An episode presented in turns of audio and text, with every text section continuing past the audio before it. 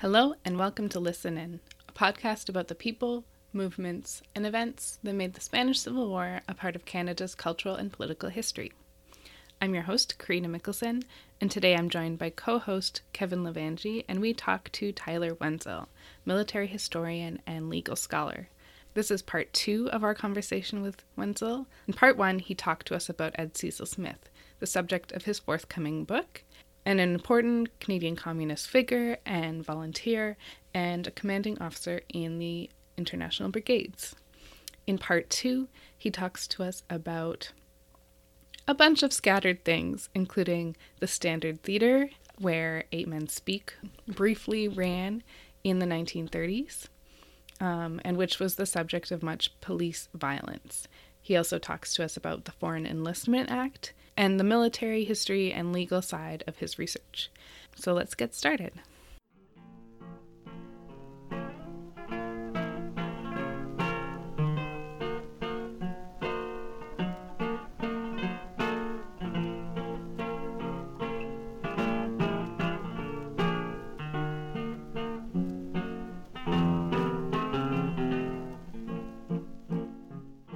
First off, do you want to introduce yourself? Uh, so my name is Tyler Wentzell. I'm a researcher based out of Toronto, Ontario. My interests are largely oriented around the Spanish Civil War and the military and legal and labor dimensions of it. Does your does your work ever raise eyebrows politically in terms of your, your research interests? Yes, constantly. So the the volunteers in the international brigades that came from they came from a range of political backgrounds, but the Communist International and the Communist Party of Canada definitely played a leading role. And the characters I'm interested in were were card carrying members. So even though that's very far from my own political beliefs, some people will assume that if you write about it, you you are by necessity a Marxist Leninist.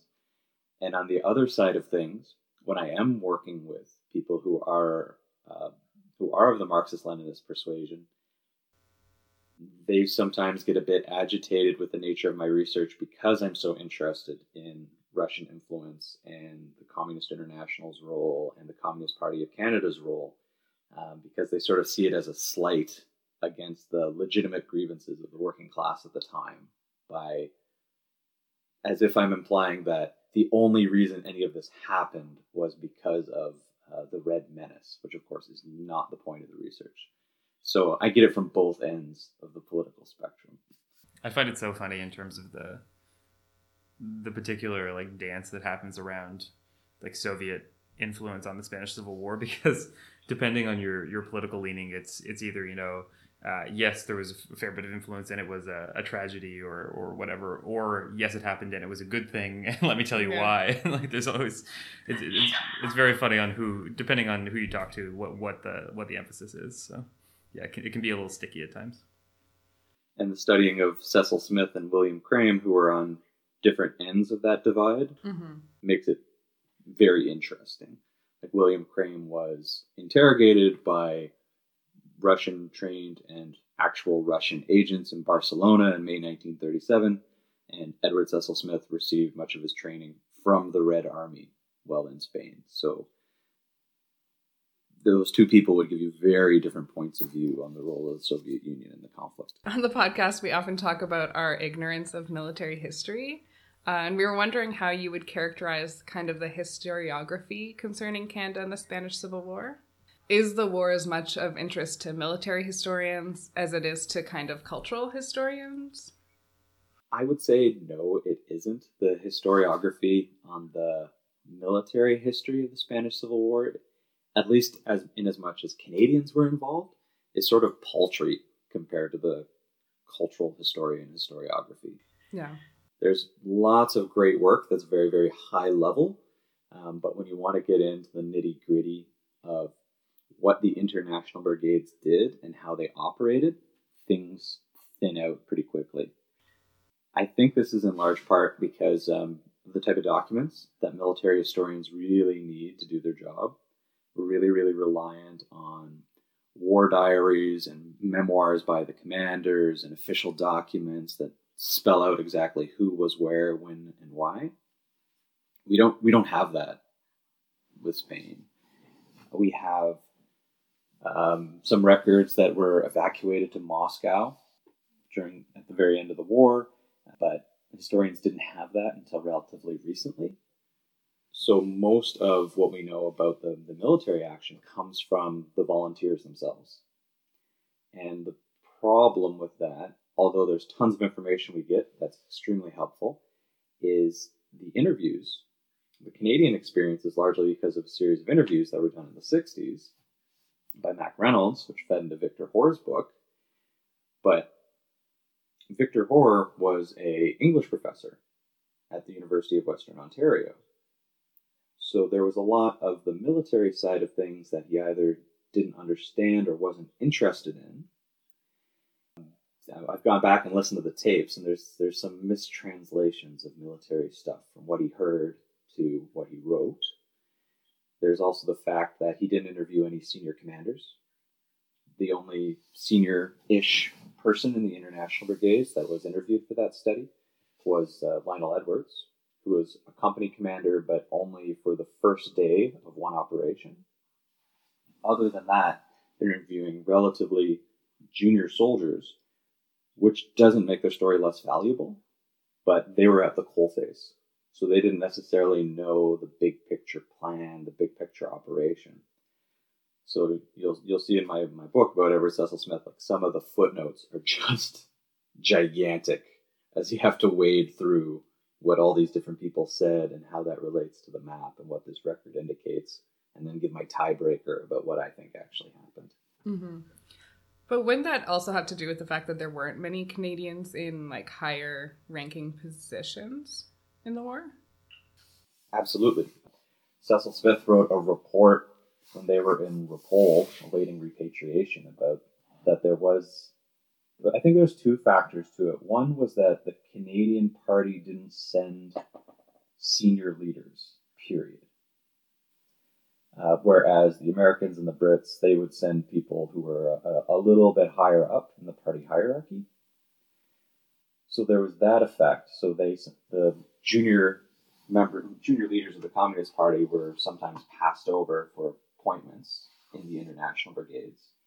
Maurice Constant, for instance, uh, he was the second in command of the Brigade Scouts, and that should have been a senior leadership appointment. That should have been an officer appointment, but he was given the rank of corporal, uh, cabo. So there was this phenomena that Canadians were not getting promoted. They thought it was because they were being passed over for American and British communists because their parties were more influential, uh, which is certainly possible. And although the propaganda on the home front was that the Mackenzie Papineau Battalion was Canadian through and through, uh, in terms of its leadership at least, it, it really wasn't. When it was founded, it had one Canadian officer, Nilo Makela, who was killed. Edward Cecil Smith became the commander, but most of the command leadership throughout the war were American. Almost all of the commissars were American. And towards the end of the war, they were getting more and more Spanish leadership. So that's definitely a factor as well, that there weren't many people around for Hoar or Reynolds to interview in terms of Canadian senior leaders. And it didn't help that Cecil Smith was dead by the time they had started their study. Right. Yeah, absolutely.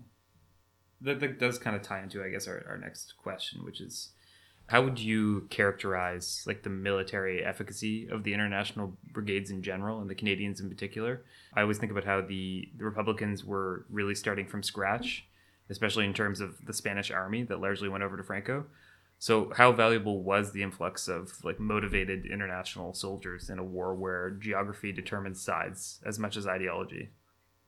Yeah, it's a really really good point. It's it's very easy to try and compare apples to oranges when looking at a, a force like the international brigades.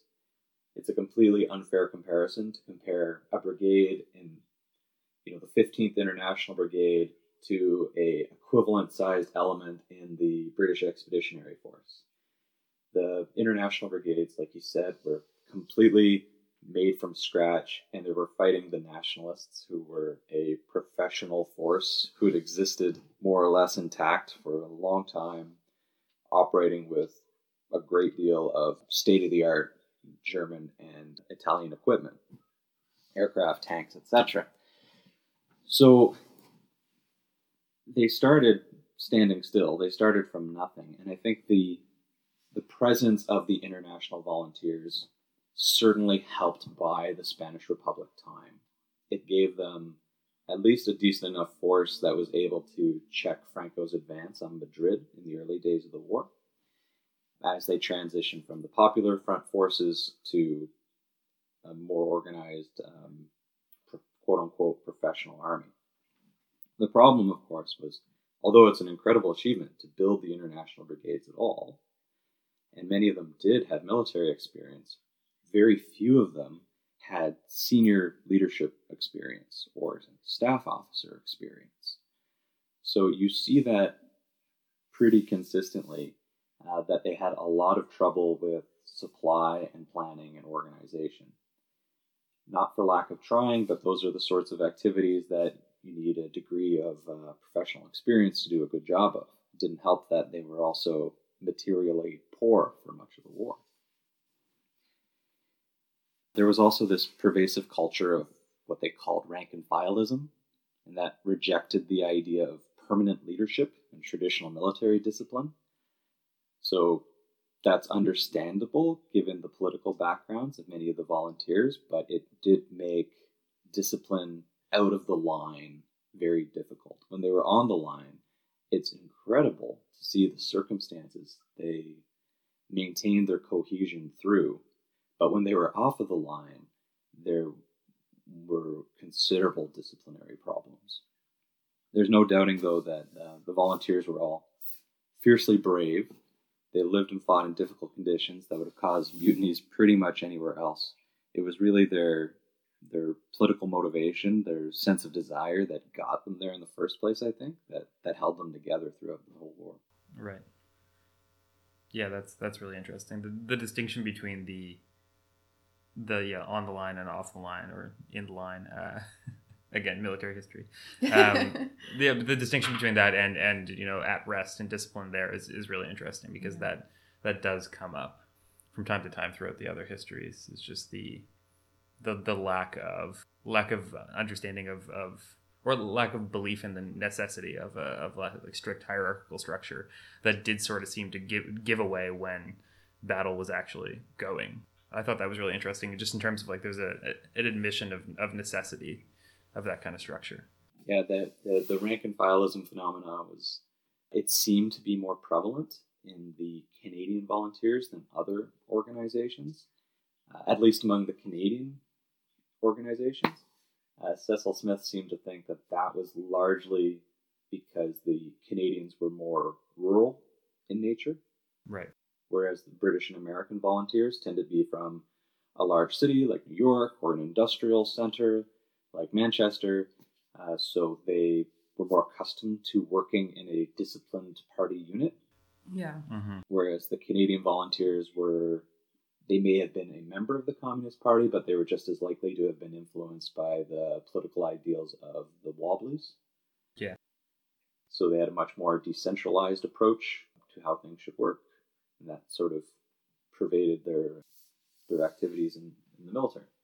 Well, and even the distinction between being a member of the industrial proletariat in in Manchester, like you said, and being a lumberjack in Northern Ontario, like you're the way in which you would live your life and and the way in which you would be accustomed to kind of operating in in hierarchies would be so different that that it's yeah it's definitely easy to see why you wouldn't if you were you know used to living in the woods in a cabin with 60 other guys and very little supervision, then you would have a hard time adjusting to military life. Absolutely.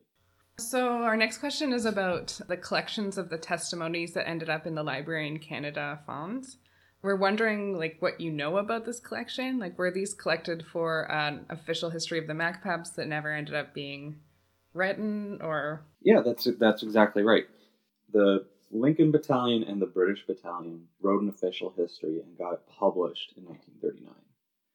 The Mackenzie Papineau Battalion was also supposed to have an official history. Uh, Maurice Constant was the, the head of the editorial commission, and Cecil Smith was going to be the author.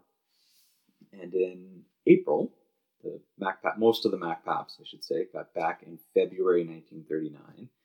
In April, Constant sent out a letter, form letter to everyone saying, "Send us your send us your copies of your diary, send us your reminiscences. We're putting together an official history." Those documents all got bundled and given to Cecil Smith, and he was supposed to write the history. But he never did. So the best clue I have as to why he never did was a note that uh, Jim Higgins wrote, and his daughter Janet Higgins found in his collection. She's working on a, a memoir of his, where he basically said, "I've been corresponding with Cecil Smith." And he says not to send in any more stuff. There's a dispute with the party leadership. Uh, the party wants him to write something that's a little uh, too too rosy, a little bit too much of a work of propaganda. That's not what he wants. So we don't know the nature of that dispute, but it was such that he never finished it, but he held on to all his notes. When Cecil Smith died in the early 60s, uh, Victor Hoar started writing his book shortly after that. And the party actually came to the Cecil Smith family home with a truck and asked his wife, Lillian Googe, to hand over the documents that Cecil Smith had still had in his collection. Lillian did not want to hand over these documents. Presumably, from conversations that she'd had with her husband, she understood that it was he still feared that the party would uh, warp the history. He didn't want that. So instead of handing those documents over to the party, she had them donated to Library and Archives Canada. So that donation was made late 60s, early 70s, and they've been there ever since. The similarities between that story and some of the acrobatics involved with the with like Bethune related materials too is, is really quite striking. Just the the way in which five or six different parties kind of all have a competing claim to uh, to hold on to these these documents, and it's never entirely clear. And then up to and including the the almost spiteful donation of documents to an archive. Like that's it's just such a good it's such a good narrative. Especially in the in the Bethune Bethune case, there was one uh, spouse donated like all these files to Toronto Public Libraries after a like really nasty divorce. Oh, and, really? Yeah, yeah, and then and that and that resulted in actually a whole bunch of access to these files that wouldn't have been had otherwise. So it was pretty Wow. yeah. Anyway. Well, the, the Bethune will is a good example of that, where there's just this document written in Chinese that's sitting in a lobby in a hospital in China. Right. And the will presumably was never acted on because Lillian was actually in the will. Edward Cecil Smith's wife, Lillian Googe, was in the will. She was supposed to get a large Japanese flag. She never got it. I don't think anyone ever got anything that was articulated in the will. There were other things going on. Yeah, for sure. Oh, well, there always are. And it's also, I mean, Bethune, you know, was not exactly a linguist either, so I can't imagine he penned it himself. But uh, yeah. Yeah. anyway, that's I think maybe his uh, interpreter jotted it down in his easiest language, or you know, you know, it's not a, you know, it's not the original. That's pretty clear. yeah, yeah, definitely, definitely. We have a couple other questions about either the standard theater or kind of the legal aspect of things. If you wouldn't mind talking a little bit about the um, the standard theater article that you uh, wrote recently, you kind of referenced the the history of, of the repression against the the Yiddish theater in Toronto. But um, I'd be interested to hear a little more about it if you wouldn't mind. Yeah, so the Standard Theater, how did I come to find out about it? So the Standard Theater is the theater in which Eight Men Speak was performed. Eight Men Speak is a play that Edward Cecil Smith and three other authors wrote, which is A, about the arrest of the Communist Party leadership, and B, the incident where a guard shot into the cell of Tim Buck, the secretary of the Communist Party of Canada, which was understandably viewed by the party as being a attempted political assassination. So they identified that fighting this in the courts wasn't really working. Um, fighting it through any other lobbying legal means wasn't working, so the best way to go about it was a court of public opinion. So they wrote this play. It was performed precisely once in the 30s uh, because every, all three levels of government took action to make sure that it would never be performed again. And uh, then they tried to perform it in Winnipeg, and the police cracked down on it there too. So I became very interested in the play and this and the theater in which it was performed. And the more I learned, the more interesting it became. Basically, it was the first purpose-built Yiddish theater in Canada. It's at Dundas and Spadina. It was constructed through a crowdfunding initiative, we'd call it today, raising money in the community. The Jewish community hired a Jewish architect, Benjamin Brown, to build it. When it was up, they created, well, they didn't create it, they assembled um, an orchestra, a house orchestra that worked there. They had their own uh, costume designers, which wasn't probably very difficult given that the garment district was right around the corner but they really created a community space that transcended the divisions that existed between Jewish people from different parts of Eastern Europe. Although they're sometimes lumped together as all being one and the same, there was a difference between those from Lithuania and those from Ukraine. They still had a different culture, even in some ways, even though they had a great deal in common. So the Standard Theater gave them this amazing space, a 1,500 person theater to do community things and put on plays and musical performances and celebrate high holidays. So that would be a great story in its own right. Then you've got the eight men speak thing. You also have the fact that Emma Goldman, the anarchist, lived pretty much across the street and did a number of speaking engagements there. And the other thing that happened was in 1929, there was a order from the police board that in public halls, uh, speeches could not be made in languages other than English. It's pretty absurd. And the court did eventually strike it down, and it didn't have any real legal bearing, but it was an order from the police. So it was the fifth year um, anniversary of uh, of Lenin's death, as I recall. So they had a rally, and they advertised the rally. The Communist Party of Canada advertised the rally in sort of the the usual languages of the the cultural groups that were most closely associated. So there was a, you know, the invitation was written in Ukrainian, Finnish, Yiddish, English, etc. The Red Squad attended. The police came, a dozen or so uniformed officers a couple of uh, suit and tie police detectives and probably some undercover officers as well. And they directed Tim Buck that no language other than English will be spoken here. And then one of the speakers did speak in Yiddish. The police arrested them and ordered the manager to drop the curtain. And then a man in the audience stood up on his chair and just began speaking Yiddish. We don't have a record of what it was he said exactly. He was arrested. Then the crowd became a bit raucous, and tear gas was used in the theater to disperse the crowd. The newspaper reports make it pretty clear that tear gas was used. The police denied that they used tear gas, although they admitted that they had tear gas. And then there was a back and forth about is this an order the police can actually make? Ultimately, it was decided no.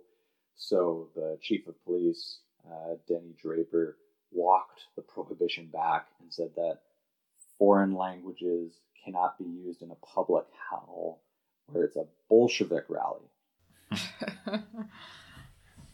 right, yeah. Which would still seem to me to be a pretty serious infringement of freedom of speech, but I guess it was acceptable by the standards of the day. So all this happened in the Standard Theater. And and broad definitions of what constitutes a Bolshevik organization, I'm sure. Yeah, right? especially yeah. when you can't understand what they're saying. Yeah. Exactly. Yes. And uh, the diversity of the police force was pretty limited back then. Right. It would be an, it would be considered diverse if you had a police officer who wasn't a member of the Orange Order. That would be your diversity. Yeah, yeah. One of the volunteers that we did like a special episode on, Tiny Anderson, they tried to recruit him to the police service in Vancouver until they realized that he was like foreign, Yeah. like he was Danish, and they were like, "Oh no, not interested anymore." right. Offers off the table. Yes. Yeah.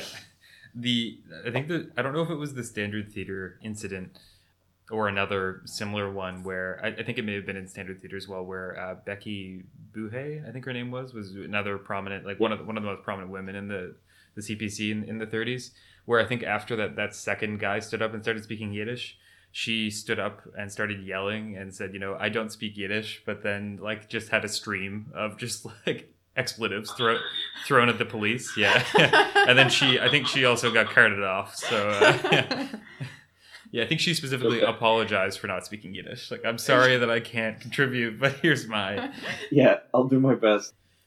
Uh, Becky Buhay comes up a lot in uh, the rest of the story here. Actually, her and Cecil Smith were ran a delegation that visited Tim Buck in prison, or tried to visit Tim Buck in prison after the shooting. They were turned away; they were not allowed in. Um, Buhay was also the one of the key leaders in the Friends of the Mackenzie Papineau Battalion as an organization and she was married to Tom Ewen. I'm not sure if they were actually married, but they were they were a couple for a while. He had two sons from a previous marriage, and both of them fought in the Spanish Civil War. yeah, Right. Bruce and somebody else. I feel like they come up a lot. yeah, they do. Yeah. And his daughter went to China with Bethune. And his daughter went to China. Yes, the the first family of Canadian communism. and it would have been Jean Ewen's son was uh, one of the one of the people really most behind the push to get the Victoria Monument to the MacPaps built, which is kind of wow. cool. Oh, We're, we're switching directions one, one more time here, uh, if, if you don't mind. You reference your research about the legality of the volunteers traveling to Spain to fight in the Spanish Civil War.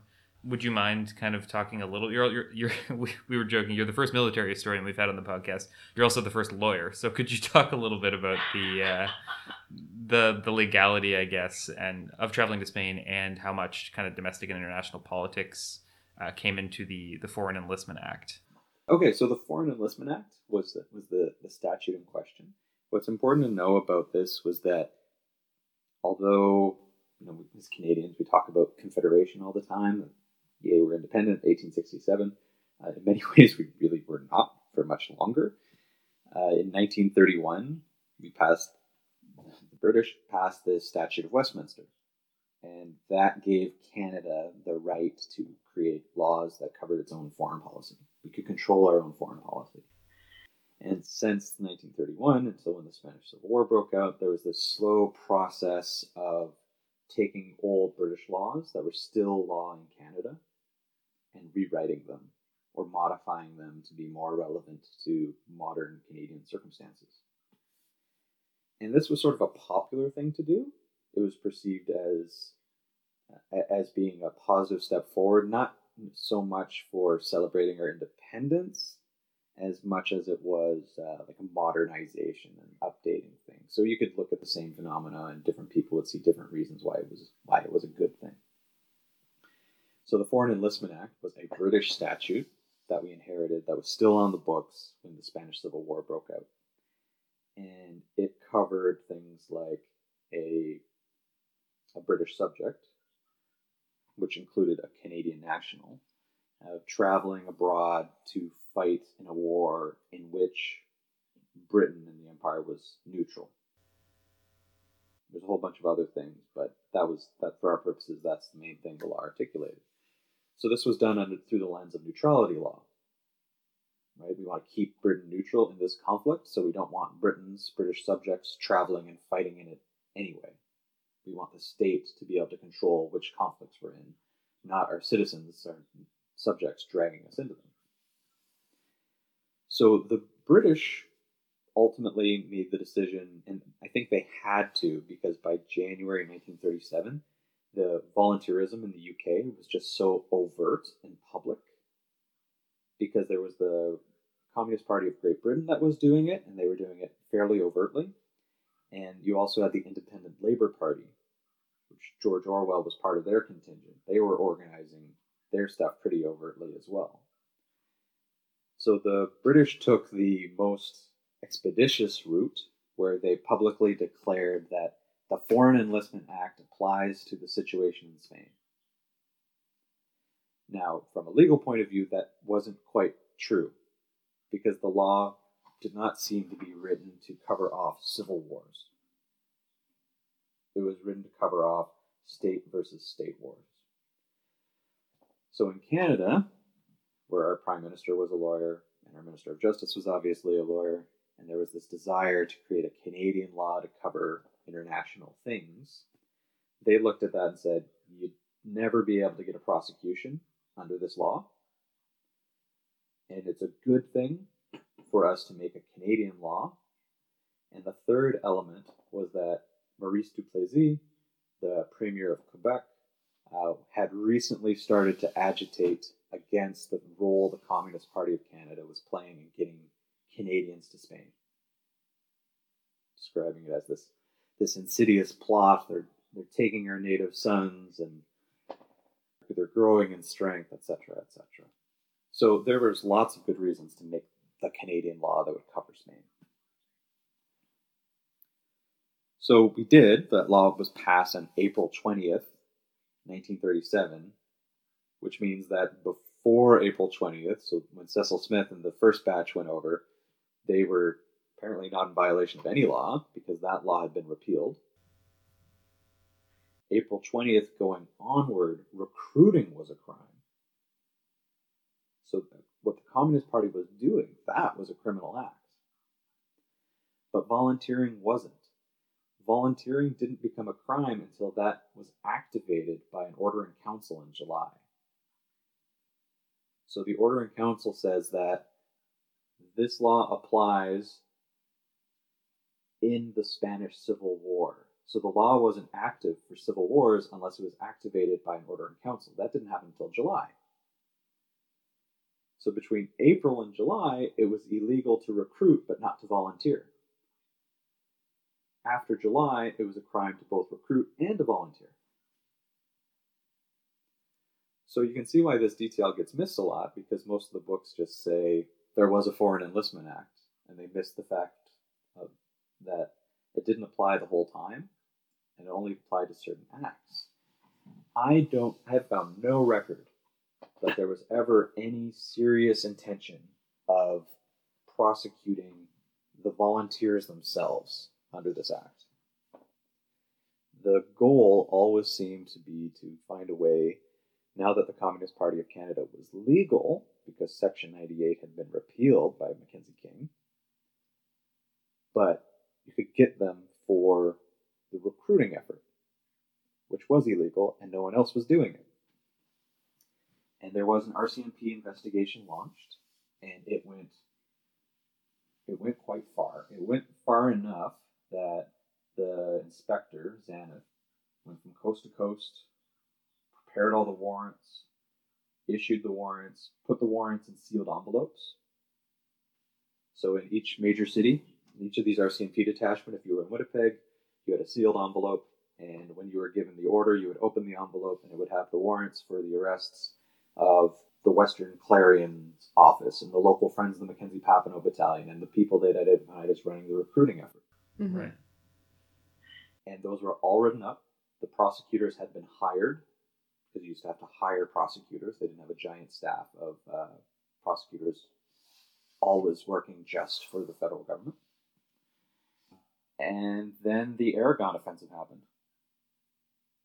Then the Spanish Republic was on the ropes. It looked like they were going to lose. And it was decided that it would be a bad political move to do any action against the volunteers and their recruiters. It also happened to coincide with the death of the RCMP superintendent, uh, James Howden MacBrien, uh, commissioner, sorry. Um, and the, the new guy, Stuart Wood, was not really interested in in pushing this rope uphill. He, he saw it as a political disaster in the making. He recommended, and uh, Minister of Justice accepted that we should not pursue these uh, prosecutions, and no further action was taken.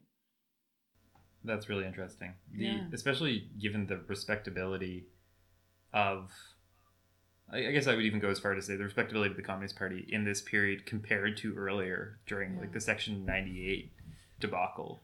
Just like the, the Popular Front initiatives did kind of penetrate into the middle classes in a lot of ways that like I'm sure it would have been just such a mess to try to to to parse all that out and figure out exactly who you were going to charge and who you weren't. And then like Mhm. even their fundraising capabilities would have been just so much greater at that at that point than they would have been you know a few years earlier. It's kind of just interesting to think about yeah the extent to which it probably would have been a political disaster At this point, their relationship with the Cooperative Commonwealth Federation was actually functional, right right? Whereas at the beginning, from the CCF's founding until really the Spanish Civil War, they were they were just at loggerheads. Yeah. Mhm. social fascists. With the Spanish Civil War, they they found a lot of common ground. They found a lot that they could agree on. They found a lot that they could work together on. You know, it started with Bethune, and although the CCF was never big on uh, sending volunteers to fight in Spain, they were quite happy to organize and coordinate and to help out in lots of other ventures. And the CCF had elected officials, right? yeah I am curious about how this research helps you think about fascism and anti fascism today. Yes. That's the. I think that might be the million dollar question, isn't it? yeah. if if you study the 1930s, reading the newspaper is sort of a harrowing experience these days. There's just far too much that uh, that echoes the past. I would say that my main lesson from all of this research, in terms of how it applies to what we see today, is that we don't do ourselves any favors if we ignore how scared people can be. Uh, it's really important, I think, to build empathy with groups that, even if you completely disagree with their conclusions, if you don't take the time and energy to sort of understand how they come to that conclusion and how much of it is motivated by fear, fear of the other, fear of people replacing them, taking their jobs, not acknowledging the identity that they hold really dear, I think you can run into uh, a lot of trouble. I think we're seeing that.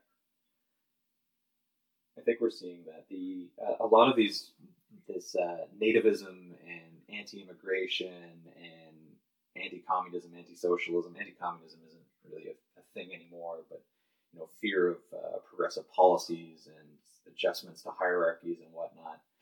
Um, I think I have a lot more empathy for where that fear comes from, and I don't know how you work through it, how you address it without validating it. Because in my opinion, those fears are are wrong, but they come from somewhere. They come from somewhere important.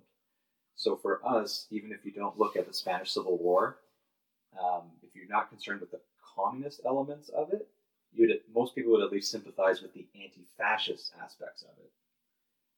But from the other point of view, you'll still run into people in Spain who don't view Franco as being a fascist. They view him as being an anti-communist. Mhm. That Franco did a lot of bad things, but he kept the communists out, so that's good enough for us. So I think that's the best that I can offer of, of what I've learned is that people are really motivated by deeply seated fears, and if we don't address that, they entrench, and we'll go with whoever the guy is who is addressing their fears. That's the closest I can answer without naming names.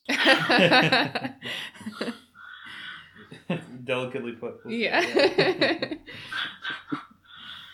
yeah that that is interesting that and, and it's one of those things where the span particularly like the spanish domestic context in the 1930s is not quite as illustrative as considering I would say maybe the Canadian context or or elsewhere, like the just so so many of the motivations of of the the nationalist or fascist like forces or supporters are just like inscrutable to us today in a lot of ways. Like mm-hmm. like particularly that sort of like catholic nationalism that like doesn't doesn't Yeah. really ring any or isn't familiar i guess to us in any any sense but but the yeah some of the more more nativist elements in maybe the canadian context in the 30s are are a little more familiar and Mhm. more more lessons to be learned from the anti-fascists than uh, than studying the fascists i guess Yeah. Thank you so much for talking to us. yeah and our our, our scattered line of questioning yeah.